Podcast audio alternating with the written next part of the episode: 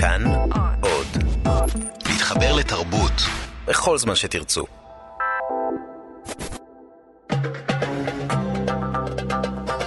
גם כן תרבות. עם גואל פינטו.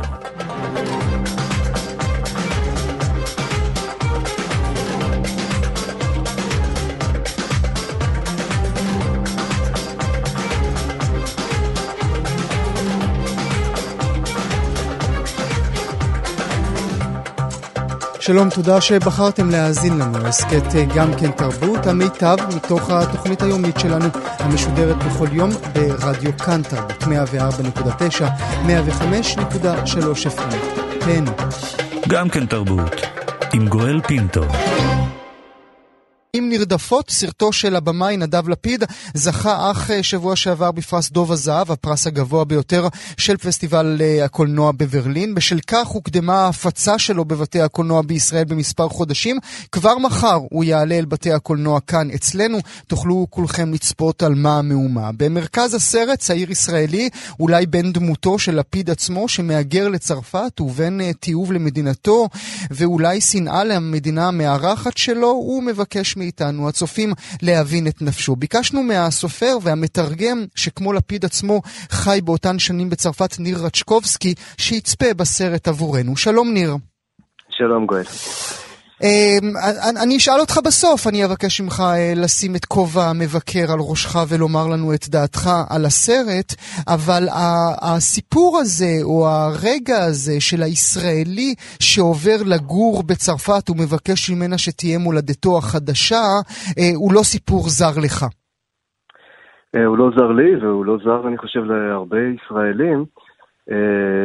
שרצו אה, להתרחק לאיזושהי תקופה מישראל, מהמציאות הישראלית, אה, לנסות אה, לאמץ, שוב, לא לתמיד, באופן זמני, אבל לאמץ איזושהי זהות צרפתית, להתחבר לתרבות המקומית, ומגיעים תמיד לפריז עם הרבה, הרבה מאוד ציפיות, וישר מוקסמים מהיופי של העיר, מהתרבות הכל כך עשירה הזאת.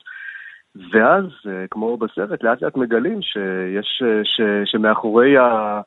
אה, היופי הזה מסתתר, מסתתרת עיר די קשה, mm-hmm. שיכולה גם להיות בודדה, תרבות שהיא די סגורה, שלא תמיד מקבלת אותך. אז, אז נלך רגע אל הטוב, כן. ואחר כך נגיע אל הרע. ההיקסמות כן. מהעיר הזאת, מהמדינה הזאת, מה זו ההיקסמות הזאת? זה קודם כל, אה, אני חושב היא קסמות אסתטית, כי באמת פריז זאת מהערים, אולי העיר בעולם, שבמבט ראשון אתה, אתה כבר נופל מהרגליים. אה, ומה שאחד הדברים ככה שחזקים בסרט של, של נדב לפיד, זה שהגיבור שלו מסרב אה, להיכנע ליופי הזה. הוא הולך עם הפנים באדמה, כן. ממש ככה. הוא הולך עם הפנים באדמה, הוא לא מוכן להרים את הראש, הוא לא רוצה לראות את הנוטרדם, הוא לא רוצה לראות את הנהר. הוא לא רוצה לראות את הארמונות, את כל היופי הזה, הוא אומר, הוא רוצה להגיע לאיזה אמת אחרת שמאחורי זה הוא לא רוצה ליפול למלכודת הזאת של, ה, של היופי. כי, כי מה, כי, ה, כי היופי הזה של פריז הוא יותר דימוי מאשר מציאות? כי היופי הזה הוא כאילו יופי אה, שמשקר, יופי שמרמה, כי אה, מאחוריו יש איזושהי חברה אה, ש, שהיא, שהיא פחות יפה, ואיזושהי מציאות יותר אפלה. אה, והוא כן אה, מוקסם, גם הוא, אני לא יודע אם, אם קסם זה המילה פה, אבל הוא כן מאוד מנסה, הגיבור בסרט, כל הזמן אה, ללמוד את השפה הצרפתית באופן אובססיבי, הוא קונה לו מילון ולומד את השפה ומכאן שם הסרט, מילים נרדפות.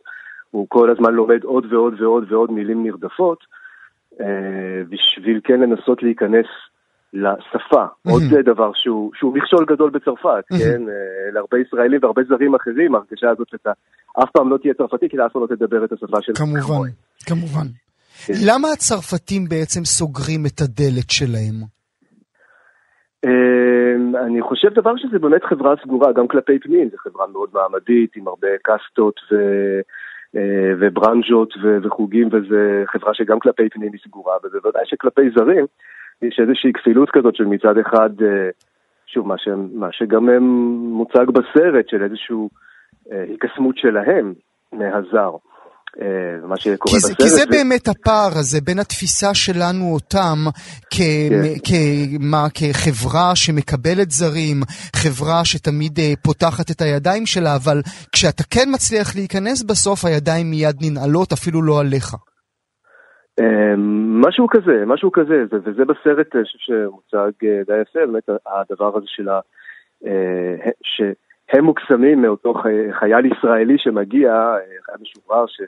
אה, אני לא עושה ספוילרים, אני אגיד שממש ממש בתחילת הסרט הוא כמעט מת, ויש זוג אה, צעיר של שני צרפתים צעירים שמצילים אותו, והם הופכים להיות בעצם הידידים היחידים שלו בפריז, החברים היחידים שלו בפריז, והם באמת מתאהבים בו באיזושהי צורה.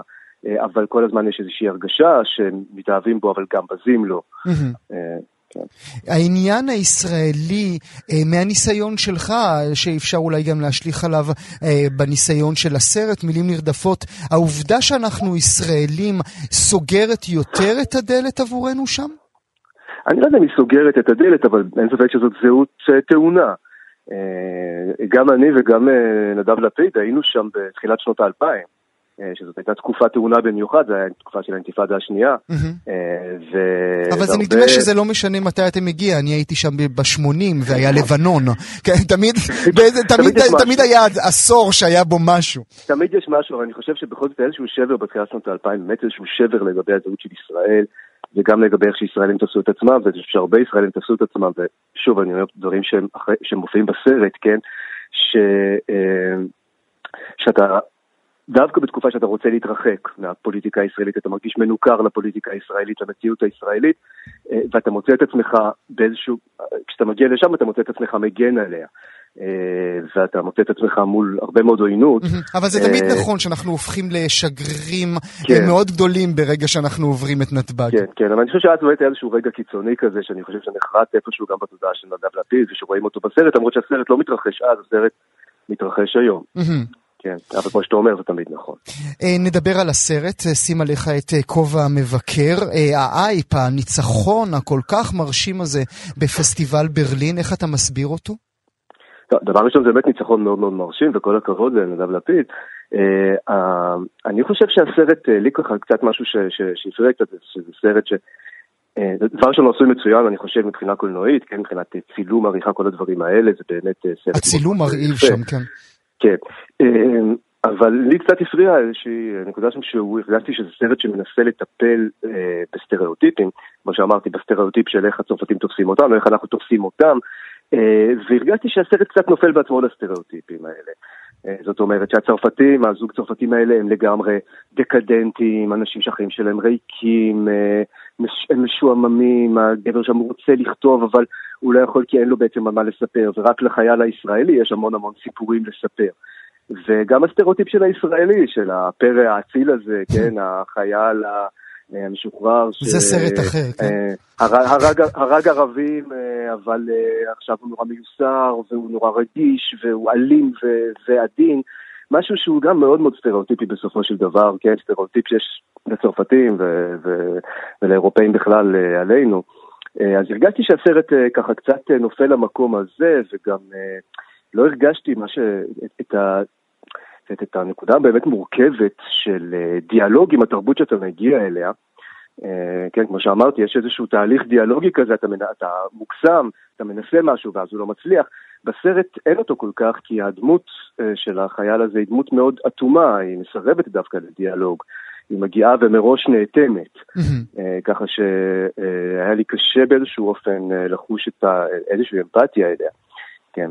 כשגם, אה, כשגם הביקורת שלכאורה, אה, ככה לפחות אה, קיבלנו את זה כאשר הגיעו הדיווחים הראשונים מפסטיבל ברלין, הביקורת על ישראל היא באמת ביקורת אה, ישראל, אה, שמאלית על, על, על ישראל, על מדינת ישראל? בכלל, בכלל לא. אה, זה משהו שחשוב להגיד, זה, זה גם, אני גם ציפיתי לביקורת אה, שמאלית, ולגמרי לא, אין שם שום ביקורת בעצם על ישראל. הדבר היחיד שיש זה שה, שאותו דמות ראשית כל הזמן אומרת כמה ישראל היא מקום נורא, היא אומרת את זה בהרבה מילים נרדפות בצרפתית, כן? אה, היא מזעזעת, היא מחליאה, היא זה וכולי וכולי.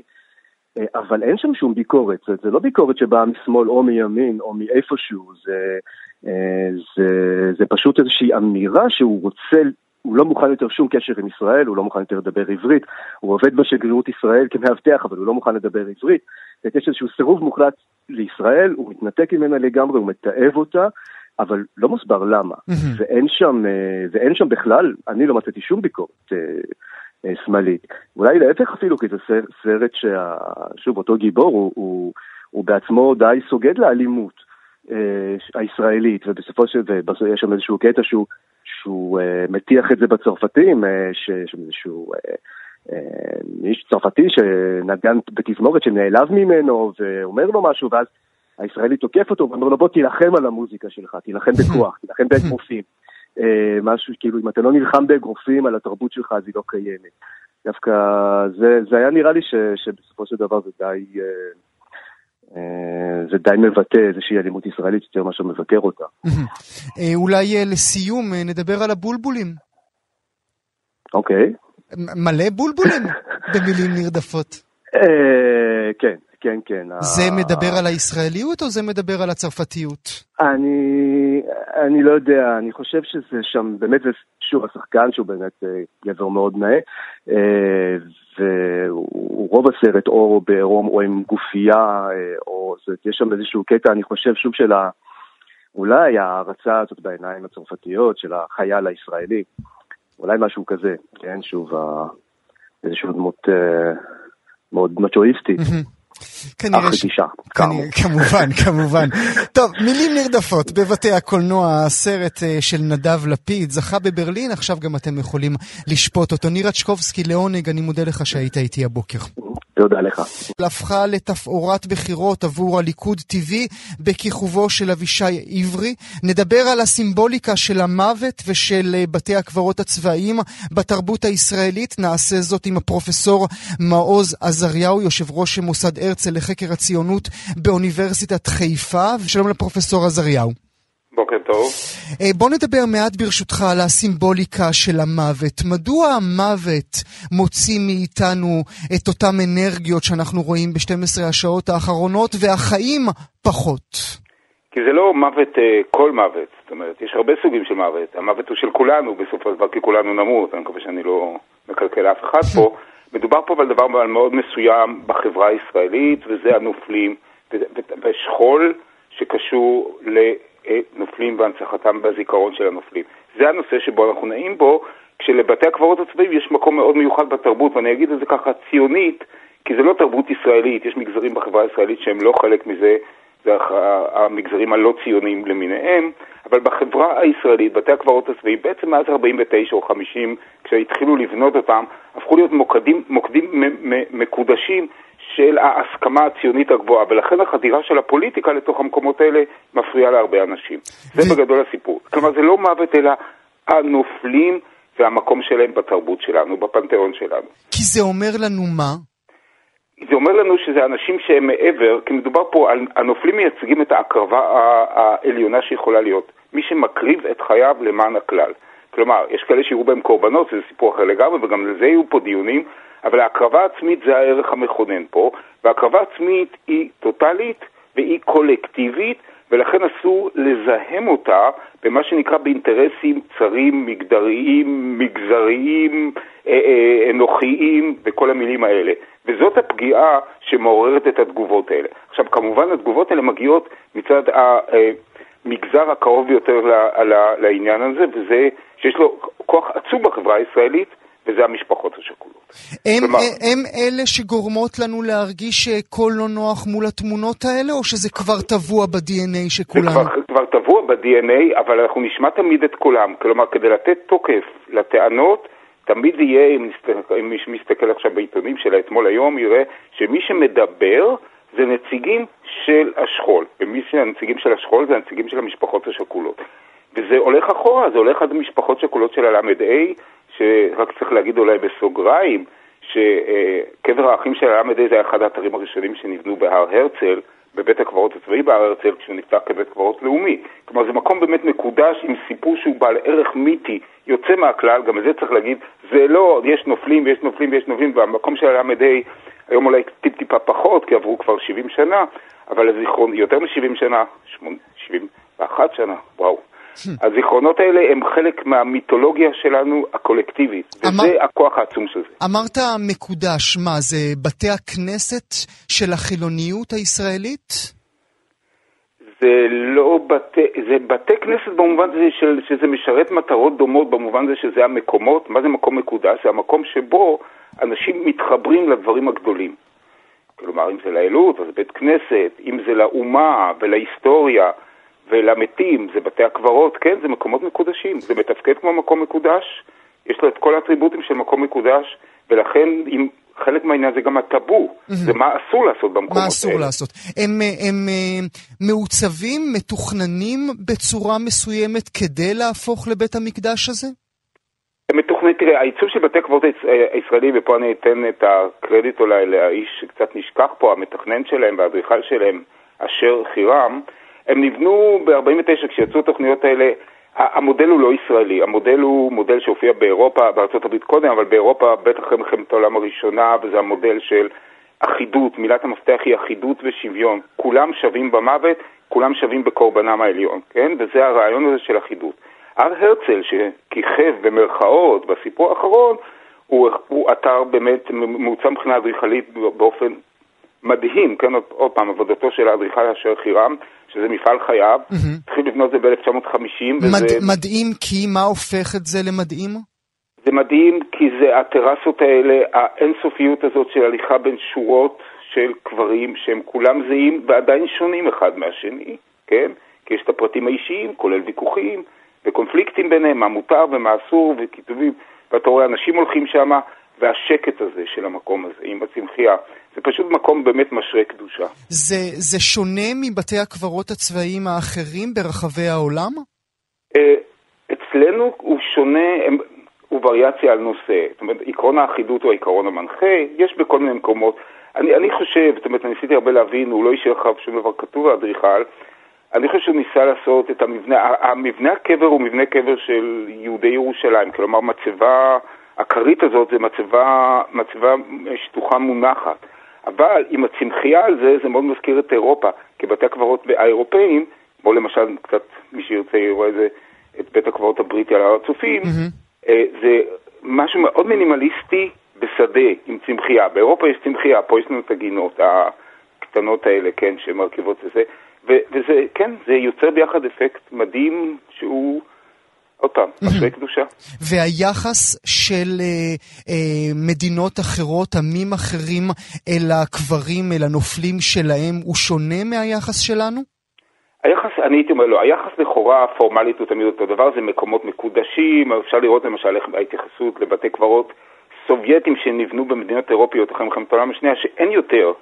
זאת אומרת, זה בתי קברות סובייטים בגרמניה או בצ'כיה או בפולניה, אז יש כללים מאוד חמורים של איך מטפלים ומטפחים את המקומות האלה. פה אצלנו צריך להבין שבתי הקברות, לצערנו הרב, הם חלק אה, נמשך של התרבות שלנו, כקונפליקט נמשך. זה לא היסטוריה רחוקה, זה הווה נמשך, ולכן זה, ולכן גם השכול הוא הווה נמשך, וזה אומר שה...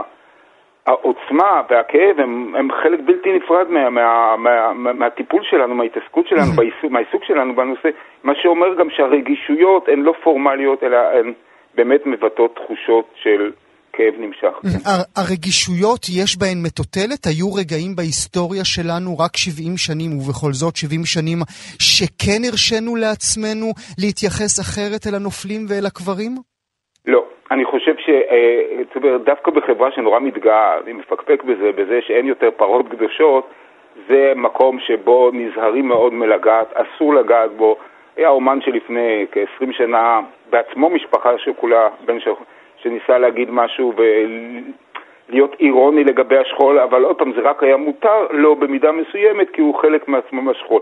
אין, הפגיעה בשכול, הפגיעה בזיכרון הזה. זאת אומרת, מה שאתה אומר לי, אתה אומר לי ככה בין, בין המילים עכשיו אמרת, העובדה שראש הממשלה נתניהו, תגובת ההתנצלות שלו, זו לא הייתה באמת התנצלות, אבל התגובה של ראש הממשלה נתניהו הזכרה מיד את העובדה שהוא עצמו אה, אח שכול. זאת אומרת, מה מותר להם להגיד, מה מותר לנו שאיננו, לשמחתנו, אסור לנו להגיד. גם שם יש היררכיה. חד משמעית. אני חושב פשוט צודק, זה פשוט ככה, וזה, אני חושב, זה בהחלט לא מפתיע שהשיחה היא פנימית. כלומר, להגיד שאני אח שכול זה אמירה של אני גם שייך לקבוצה הזאת ואני יודע היטב מה, מה מותר ומה אסור ולכן נגזרת התנהגות זו או אחרת. כן. אה, כן, כן. הפרופסור עזריהו, יש היררכיה של מוות בציבוריות הישראלית? או בטח, בכל מקום יש היררכיה של מוות. זאת אומרת, זה הולך אחורה, לא המצאנו את זה בישראל, זה הולך אחורה ליוון הקלאסית, כן, משם הכל התחיל במובן הזה. והרעיון הוא, כלומר, עוד פעם, זה מתחיל מזה שכולם מתים וכולם, ואין מי שלא יודע שכולם מתים. אז עכשיו השאלה, מה קורה הלאה? אז uh, בגדול הרעיון הוא של עדיין ההקרבה למען הכלל יש לה מעמד גבוה יותר, כי מדובר פה על הקרבה. Uh, מאחורי זה יש דברים אחרים, יש קורבנות, רואים את כל הניסיונות, יש קורבנות של תאונות דרכים, יש קורבנות של תאונות עבודה, וזה דברים, דברים כואבים, אבל ההתייחסות של הציבור היא שונה, רואים את ההבדל בזה. להבנתי זה נובע מכך שיש יחס מאוד מסוים לאותם מי שהקריבו את חייהם למען הכלל. זה אומר שלכלל יש מחויבות אליהם, והמחויבות היא לזכור אותם. ואולי אה, לסיום משהו ערכי, ברשותך, פרופסור עזריהו, צריכה להיות היררכיה? אני לא, אני לא, לא, לא, לא אני זה שקובע, זה פשוט מכיוון שאני רואה את זה בכל מקום, בכל התרבויות, מעבר, בתקופות שונות, אני מבין שזה חלק מהמצב האנושי. הפרופסור מעוז עזריהו, אני מודה לך מאוד שהיית איתי הבוקר. תודה לך. יום 26 בפברואר, לפני 50 שנים בדיוק, יובל, הלך לעולמו ראש הממשלה השלישי של מדינת ישראל, לוי אשכול. לדבר על דמותו, הזיכרון שיש לנו ממנו, האם אה, חטאו נגדו כשהדביקו לו את תווית ההססן, ואולי גם מה הוא, האיש האזרחי הזה, היה אומר היום על אובססיית הגנרלית, הגנרלים שתקפה את כולנו. נמצאת איתנו בת הזקונים שלו, הפרופסור עופרה נבו. שלום לך, תודה שאת איתנו הבוקר. שלום לך. איזה מין בית זה היה עבורך כבת הזקונים שלו? היה לי בית שכולו מגויס למדינה. אימא שלי ואבא שלי, זה היה מרכז חייהם. לא כמו היום שמדברים איפה הילדים לומדים ואיזה חוגים, לא היה לנו את זה. אנחנו היינו ילדי המדינה. וזה לא, לא רק הבית שלי, בעצם הדור שלי זה ילדי המדינה. וגדלתי עם הורים מאוד מחויבים ומאוד שקועים בתוך העניין של אה, אה, הגשמת החזון. נולדתי לפני המדינה ואני מברכת על זה. הייתי בתנועת נוער, חשבתי שאני מגשימה ערכים. וזה היה בשלמות ביחד, הדברים האלה. אבל זו הפרופסור של היום אומרת, מה הילדה של אז, עופרה הקטנה, חשבה? אני, אני, אם אני זוכרת, אז צריך לחלק את זה לשתיים. אה, אבא שלי לא כל כך היה בבית. הוא באמת היה עסוק מעל ומעבר לראש. אני חושבת שגיליתי אותו בערך בגיל חמש, אני לא יודעת איפה הוא היה קודם. אני מתארת לי שהוא היה עסוק בגרמניה באיסוף הדברים, אה, בטרנספר של אה, סחורות וגם בעליית אנשים מגרמניה. אה, אני לא זוכרת אותו לפני זה. ואימא שלי גם הייתה מגויסת, ואנחנו באיזשהו אופן קיבלנו את זה. אני אולי בגיל מוקדם חשבתי שזה לא בסדר, אבל היום אני לא רואה שהייתה פגיעה בנפש. של, אני... של, אף אחת, של אף אחת מהבנות? של אף אחת מאיתנו. של אף אחת uh, מאיתכן, כי היום אנחנו נמצאים, uh, כמו שאמרת, בעולם אחר לגמרי. Uh, דיברת על עולם של חוגים, אבל זה גם עולם שבו לתפקיד ההורים יש, uh, זה מושג אחר לגמרי. זה קשה לתאר את ההבדל. אצלנו בבית, בשולחן האוכל, שכבר היו מתקיימות ארוחות שכולם היו, אז דנו במפלגה, במדינה, בבעיות. לא, אף אחד לא דן בדברים שלנו. האמת שזה היה הנושא, המפלגה והמדינה, ואני אומרת את זה ככה, כי גם המפלגה הייתה מאוד חשובה. והמפלגה הזאת, המצב הזה שבו מפלגה שולטת במשפחה, זה בטח לא משהו שהעברת הלאה. לא, לא, לא, לא, לא, היא לא שלטה במש... לא, לא, לא לקבל את זה ככה. לא לקבל את זה ככה. היו לנו חיים. יפים וטובים, וגם חלק מהזמן היינו בקיבוץ. והיינו מאוד מעורבים. צריך להבין את זה, שזו לא הייתה התנגדות, היינו מאוד מעורבים פה, גדלה מדינה, והבנו שההורים עושים דברים מאוד חשובים. פה ושם היה לנו טענות, שלא זוכרים אותנו ושוכחים אותנו ושמים אותנו בכל מיני מקומות. אבל זה עבר, ויחד, ואני מאוד גאה, גם באימא שלי, שהייתה מאוד מעורבת, וגם באבא שלי, ואימא שלי זה יוצא דופן. כי אימהות היו בבית. דיבר... אבל הם שניהם היו מעורבים. דיברת על, על, על הקיבוץ ודיברת על ה... לפעמים שמים אותנו בכל מיני מקומות. את מדברת על הרגע שבו פשוט שמים אתכן בקיבוץ כי ההורים בחוץ לארץ בכלל. נכון, נכון, נכון. ואותי אפילו שמו לא בקיבוץ אה, שהיינו שייכים אליו, כי בדגניה ב' לא הייתה לינה משפחתית. אז מצאו לי קיבוץ שכן הייתה לינה משפחתית. והכרת שם מישהו? לא, לא, לא, ויצאתי בסדר. אבל איך את כזאת סטואית? אני רק... איך זה אפשרי בכלל? זה, זה, זה מדהים אותי, היום שאני פסיכולוגית, זה ממש מדהים אותי. זאת אומרת, זו הייתה צריכה להיות טראומה נוראית. זה לא היה טראומטי. ו- וזה היה, זה הפך אותי למי שאני, זאת אומרת, למישהו שמתעניין במה קורה לאחרים. ממש זה הפך אותי. הייתי עם יל, ילדים מהשואה, שלא ידעתי מה זה שואה, הייתי בת שמונה. ופתאום תפסתי את זה. ו- ובעיניי זה רגע חשוב. זאת אומרת, אה, אה, דייקי אותי, זאת אומרת, גם הילדה הקטנה עופרה, לא הפרופסור לפסיכולוגיה עופרה נבו, גם הילדה הקטנה עופרה הסתכלה על אותם ילדים ניצולי שואה שהיו לידם ואמרה לעצמה, נו, זה קושי, מה שאני חווה זה לא קושי. יופי, בדיוק, זה בדיוק זה. אמרתי, זה בדיוק המשפט. הבנת את זה בדיוק. אמרתי, מה, אני מסכנה? הם מסכנים. בדיוק ככה, בדיוק ככה. וכשאת, אה, אם את היום היית אה, עושה אה, פסיכואנליזה למי שחווה ילדות כמו שלך, היית אומרת לו מה? הייתי אומרת לו, א', אני לא מהגוש הזה של הפסיכואנליטיקאים. נגיד, נגיד, נגיד. אבל אני חושבת שצריך לבדוק את כל העניין, זה את כל הסיפור. זה סיפור שלי, מישהו אחר יכול היה לחוות את זה אחרת. אני חוויתי את זה בתור חוויה מעצבת של חיי. שעיצבה אותך איך? מה הפכה אותך למה? מה, ל, ל, לראות מה קורה לאחרים. Mm-hmm. ואני חושבת שמפה בא גם היצר לפסיכולוגיה. לנסות להבין, לנסות להבין לתקן? להבין מה קורה לאחרים, שקודם mm-hmm. זה לא היה בראש שלי בכלל. אוקיי, בוא נעזוב אותי. אז, אז, אז אני אשאל על אביך, אה, ברשותך, כן, שכאמור כן. אנחנו מציינים היום אה, יובל כן. ללכתו, אה, כמובן זה התאריך הלועזי, כן? התאריך העברי יהיה באמצע חודש מרץ. נכון. הזיכרון הקולקטיבי שלנו אותו, אנחנו חוטאים כלפיו?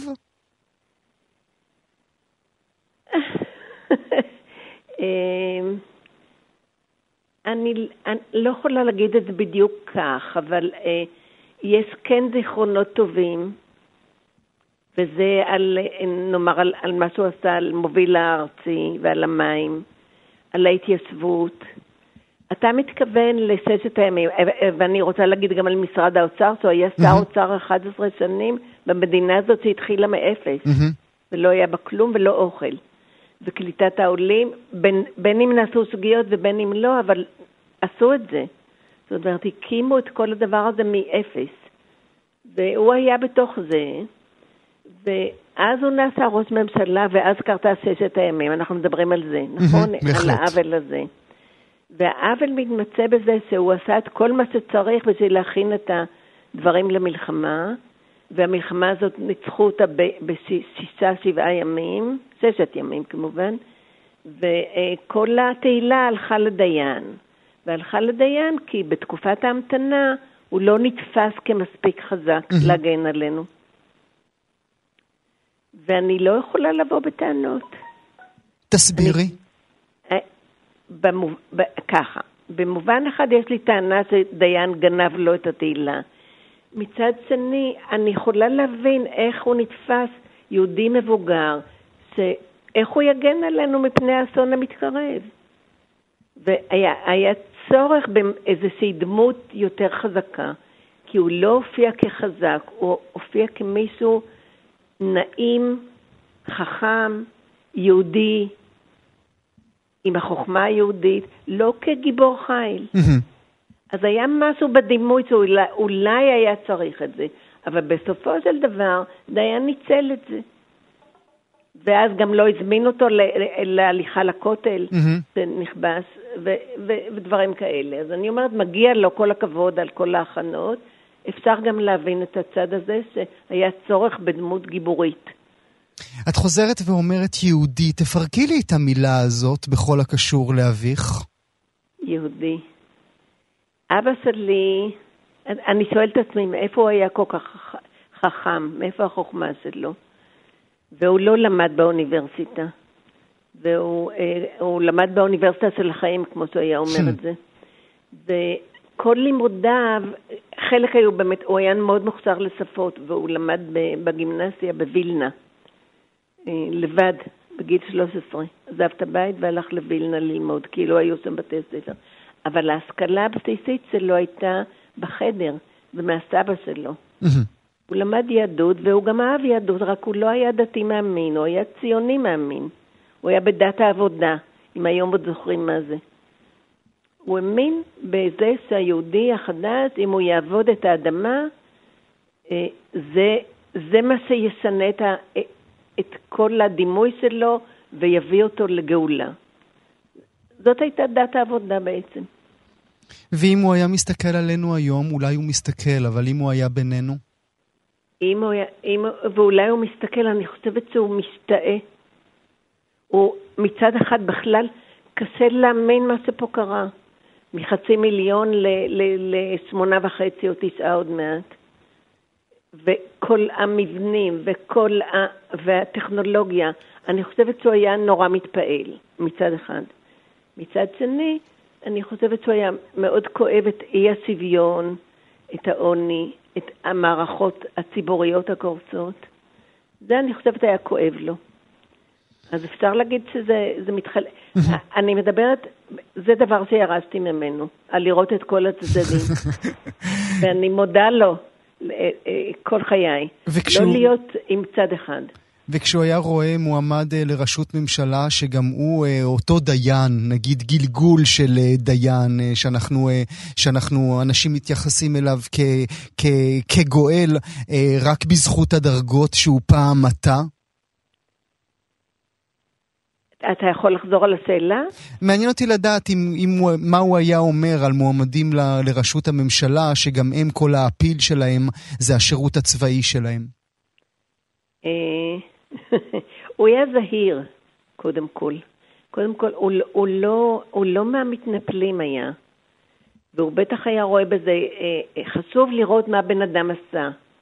אם הוא היה בצבא, זה לא אומר שהוא יהיה מנהיג גדול, אבל צריך לראות מה הוא עשה, איך הוא ניהל את הדברים, זה מה שחשוב. ולהגיד שהוא אהב גנרלים, הוא לא אהב גנרלים.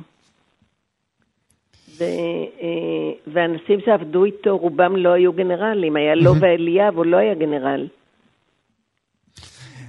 אולי, אה, אולי לסיום אני אשאל לא מה אנחנו זוכרים ממנו, שאולי בזה התחלנו, אלא מה הנכדים שלך זוכרים, אה, או מה, כיצד אתם מציירים להם את דמותו של, של סבא. אז קודם כל זה הילדים שלי כבר שלא הכירו אותו. נכון, צריך לומר, בנך הוא הסופר הנודע, כן, אשכול כן, נבו. והוא לא הכיר אותו, אבל ממני הוא, הוא קיבל את ה... בראש ובראשונה באמת את הצדדים השונים לכל בעיה, לא להתלהם תכף, ולראות גם את הצד השני, וגם את ההומור. ואני מודה לאלוהים, לא, אני לא, לא רציתי להגיד את זה, אני מודה לאבא שלי, יצא לי אלוהים, שהוא, אה, לא התכוונתי. ואני מודה מאוד שהוא הוריס לי את העניין הזה בהומור ואת היכולת להסתכל על הדברים בהומור. והוא הוריס את זה, ואני הורשתי את זה הלאה. כנראה גם את הכתיבה הצלחת להוריש באיזושהי צורה. באיזשהו אופן. אני חושבת שהוא כתב אגב מאוד יפה, אבא שלי. אז אולי זה משם הגיע. יש לי מכתבים והם יפהפיים.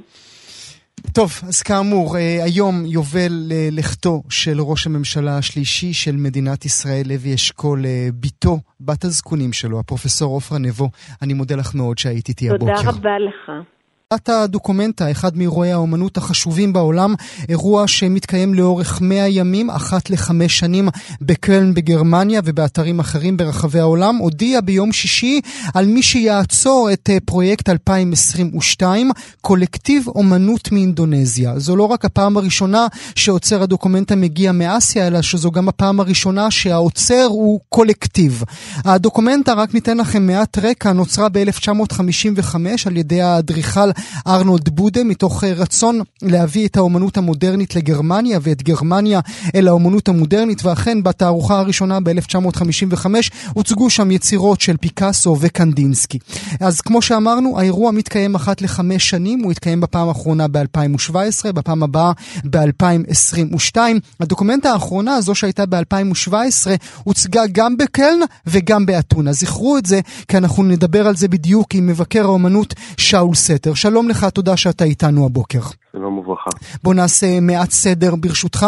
קודם מבחינה היררכית, עד כמה הדוקומנטה, או איפה הדוקומנטה, עומדת מבחינה היררכית באירועי האומנות ברחבי העולם?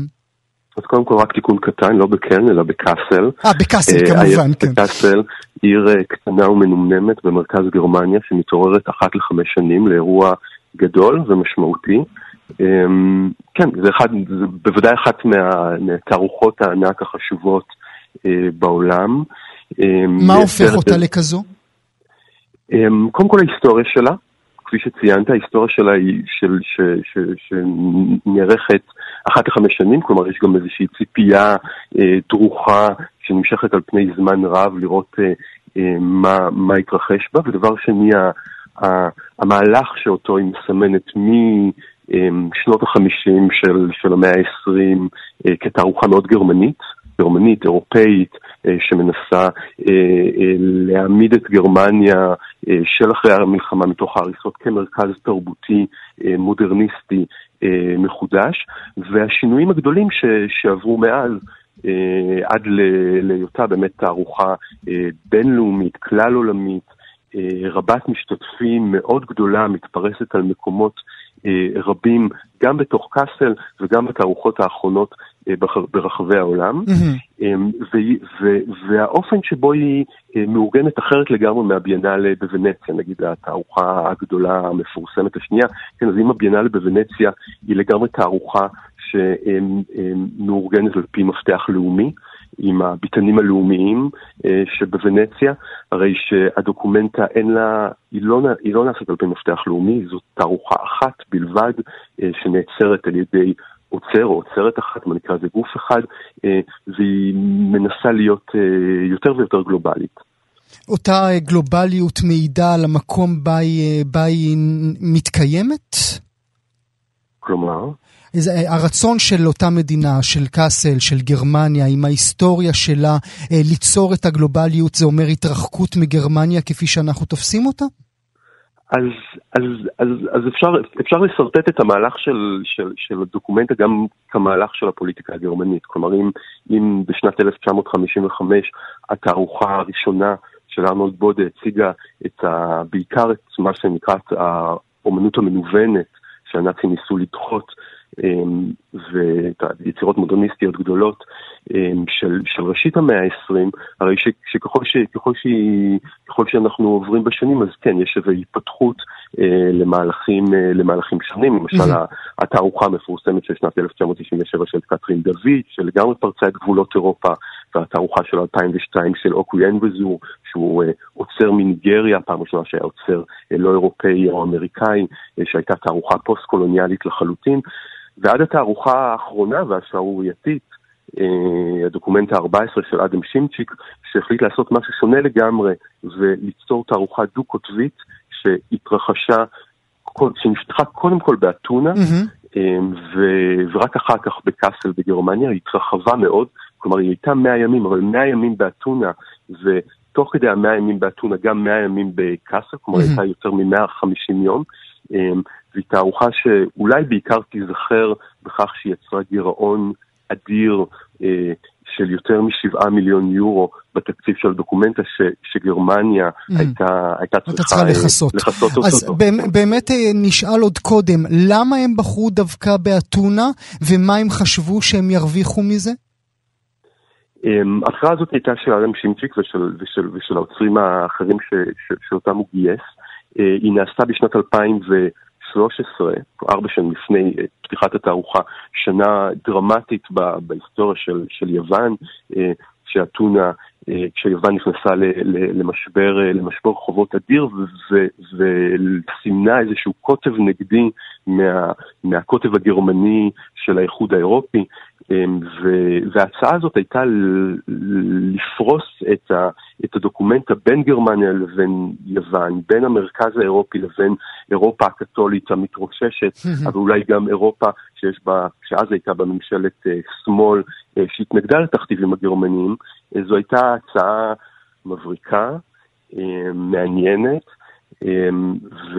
אבל, ש... אבל, אבל. בשנת 2017, כשהתערוכה נפתחה, המצב כבר היה שונה לגמרי, mm. הממשל... ממשל... ממשלת השמאל נכנעה לגמרי לתכתיבים כן. הגרמניים, והייתה... והיה הרבה הרבה זעם בתוך הקהילה האומנותית האתונאית, היוונית, על עצם ההכנסה של, של, של אותה דוקומנטה לאתונה. לך תתכנן אה, דברים חמש שנים קדימה, כנראה שזה בטח בכל... לא פשוט בכלל. אה, מור, אה, בוא נאמר מילה על ההחלטה שלהם לקחת קולקטיב אינדונזי שיעצור את 2022, מה זה אומר?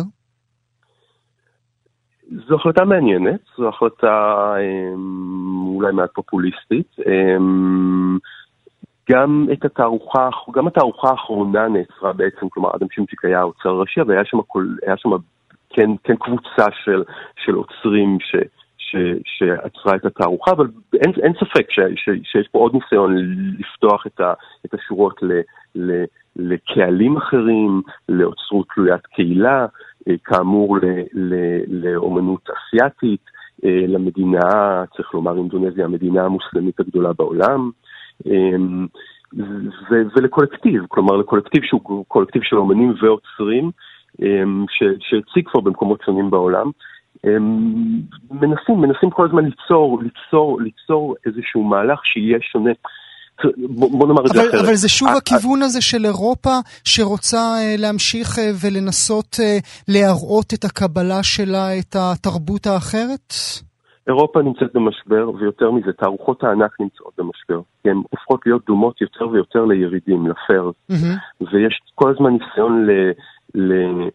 של, של, של, לפחות שלה, באופן הצהרתי, אה, להבחין בין הירידים האומנותיים הגדולים לבין תערוכות, התערוכות הגדולות, תערוכות הענק שאמורות להביא משהו אחר, כלומר, להיות תערוכות עקרוניות יותר, בטח הדוקומנט, העקרוניות שנותנות איזשהו אה, מבט על על מצב האומנות ברגע נתון. והניסיון להביא אה, קולקטיב, קולקטיב אסיאתי, לא אירופאי, שעושה אומנות תלוית קהילה הוא ניסיון כזה. כלומר, לבוא ולומר, אנחנו לא רק מוכרים אומנות, ואנחנו לא רק מביאים את האומנים של הגלריות הגדולות באירופה ובארצות הברית, אלא אנחנו מנסים לקשור את האומנות בצורה אחרת. נראה, נראה איך זה יעבוד.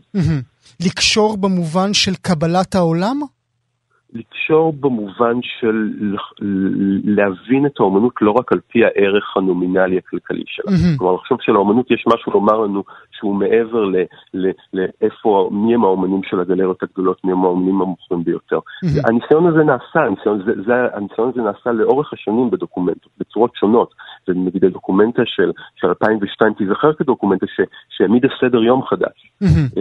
ובמובן מסוים גם הדוקומנטה הקודמת על כל הכישלון שלה וה, והשערורייתיות וה, וה, ואולי וה, והאופן שבו היא, היא נעשתה אה, מאוחר מדי מרגע ההתכוונות שלה, היא כן הייתה, אה, שמה את היד על הדופק על איזשהו מהלך אומנותי אה, פוליטי של, של המשבר, של משבר החוב, אה, של התנועות, התנועות, התנועות האוקיופאי הגדולות שהיו באירופה, בארצות הברית, במקומות אחרים. כלומר, כלומר, כן הדוקומנטה מצליחה לשים את היד על הדופק, ה, לא רק האומנותי, גם הפוליטי, mm-hmm. ויכול להיות שזה יקרה, גם הפעם. מעניין, אז נחכה ל-2022, כמובן תודה שתיקנת אותי, זה קאסל, זה לא קלן, זה קאסל. שאול סתר, אני מודה לך מאוד שהיית איתי הבוקר. ברלין, I Love You, סרט המורכב מתצרף של עשרה סרטים קצרים שכולם אה, צולמו בברלין, על ברלין, ובכולם תמה אחת, האהבה. הוא הופץ אה, להקרנה בארצות הברית בתחילת החודש. אתם בטח מזהים את השם הזה, ברלין I Love You, כי הוא חלק נוסף מסרטי האהבה הגדולים לערים גדולות. היה גם פריז ז'וטם וניו יורק I Love You, היו כאלה. עכשיו מתברר כי אחד הבמאים שביים סרט קצר לאותו תצרף, היה האומן הסיני איי ווי ווי, אך בגלל חשש המפיקים כי יוגבלו להפצה בסין, הם פשוט צנזרו את הסרט שלו. נדבר על זה, נעשה את זה עם uh, הדוקטור שחר רהב, היסטוריון של סין המודרנית מאוניברסיטת חיפה. שלום לך דוקטור רהב, תודה שאתה איתנו הבוקר. בוקר טוב. עד כמה מפתיע אותך שגם מפיקים של אה, סרטים מערביים במערב על ברלין חוששים מכוחה של סין?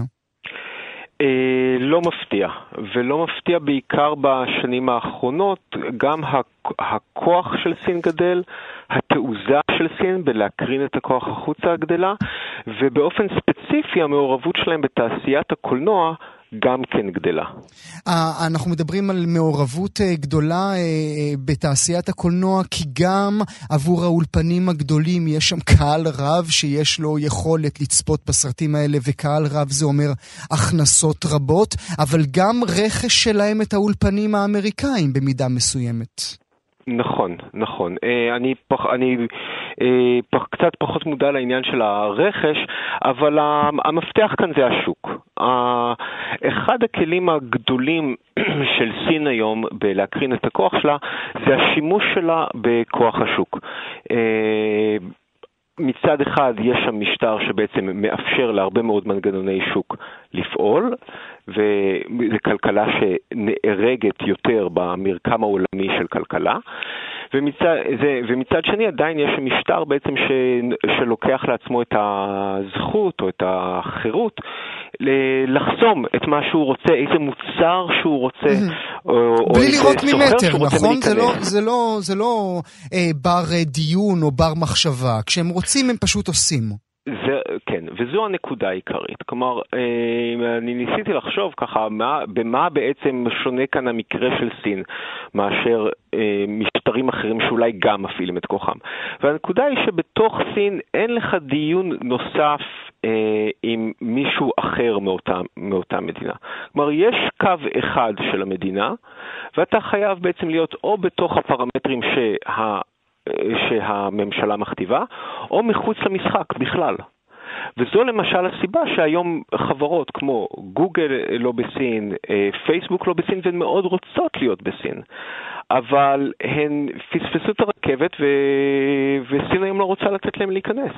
אה, בוא נחזור אה, ברשותך צעד אחד אחורה, כן, ונדבר על האומן שעומד במרכז הדבר הזה, כמובן בזכות התערוכה היפהפייה שהייתה במוזיאון ישראל, אז איי ווי ווי הוא שם אה, מרכזי בשיח התרבותי, אבל האם איי ווי ווי הוא באמת הסדין האדום של הסינים? זאת אומרת, אתה משמיע להם את השם הזה ואז הם מתחרפנים?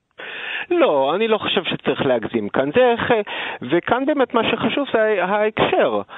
אה, זה חלק מאיזושהי, אה, בואו נאמר, איזושהי מדיניות אה, די רבת שנים, שהיא מאוד, שמכסה הרבה מאוד תחומים. של לנסות לעצב, לשנות את השיח העולמי על סין, להציג אותה טוב. אחת הדרכים לעשות את זה זה להפעיל את הכוח של סין כדי שמונחים בעייתיים או מתנגדים בעייתיים לא יעלו יותר מדי לכותרות. איי היה אומן מאוד מאוד מאוד מצליח. הוא, הוא עדיין, אבל אני חושב שבסביבות 2010-2011 ניתן היה לדבר עליו בתור אולי האומן הבינלאומי המצליח ביותר. Mm-hmm. ודווקא הסיני, אז כן. הם הכניסו, כן, האומן הסיני המצליח, ואתה יודע מה, הוא אולי היה אחד, ה, אני, עד כמה שאני זוכר מבחינת הכנסות לפחות, הוא היה בצמרת האומנות העולמית באותה תקופה. ופתאום, בשיא ההצלחה שלו, בדרך שלו לתערוכה בלונדון, עצרו אותו בשדה התעופה והאיש פשוט נעלם.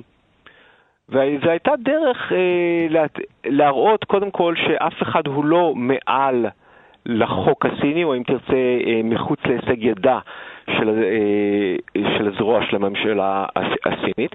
אה, ו...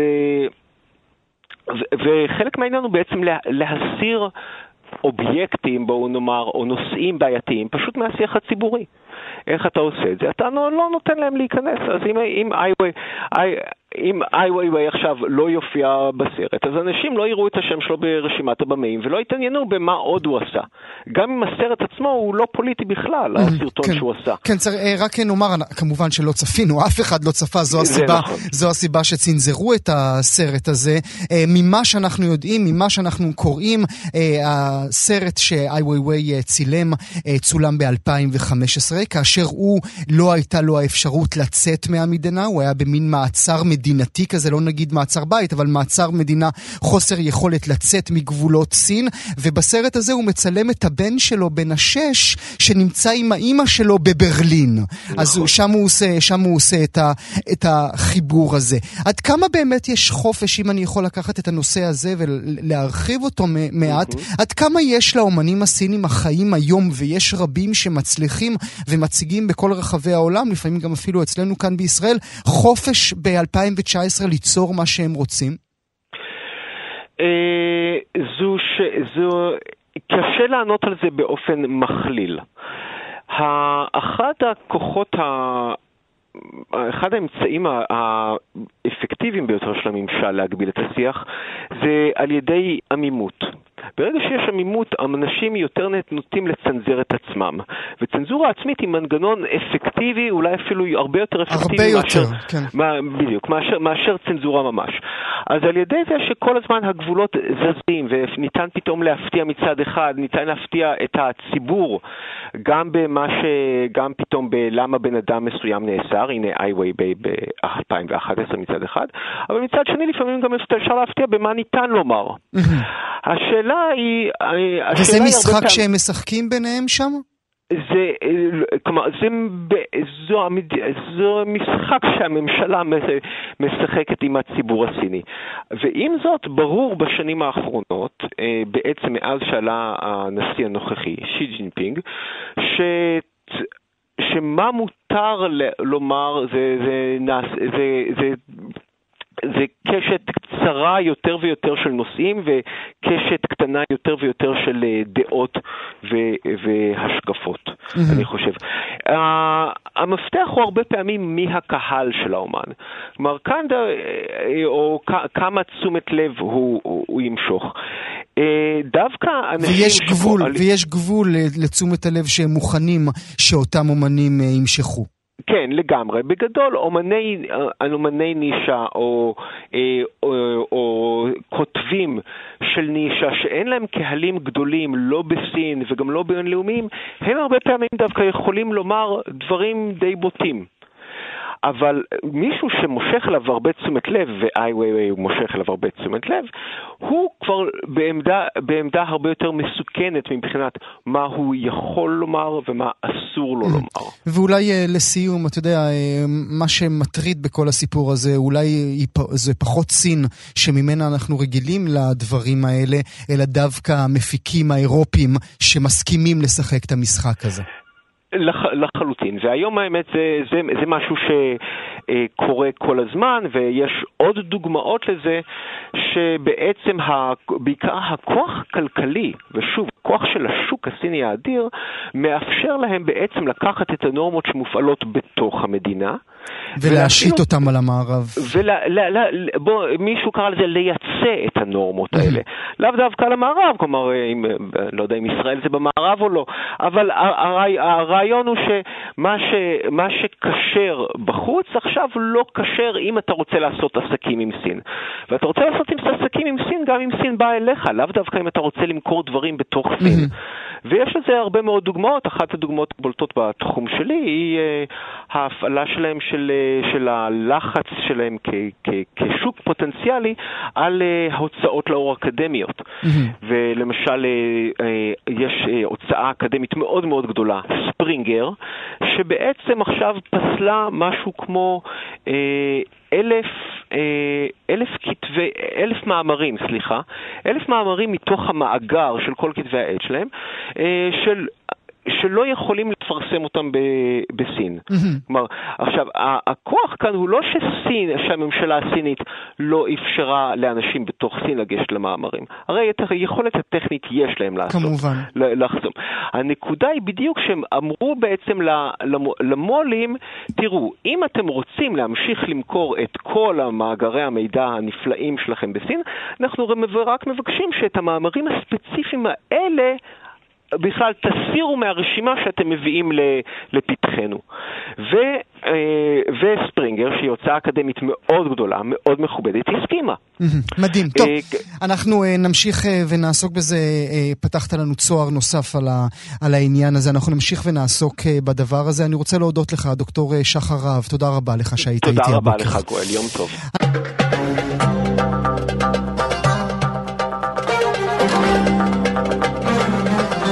כאן הגיעה לסיומה תוכנית נוספת של גם כן תרבות. כרגיל, אנחנו שולחים אתכם לעמוד הפודקאסטים שלנו, עמוד ההסכתים, בכתובת כאן.org.il/פודקאסט, שיהיה לכם מה להאזין. תודה שהייתם איתנו.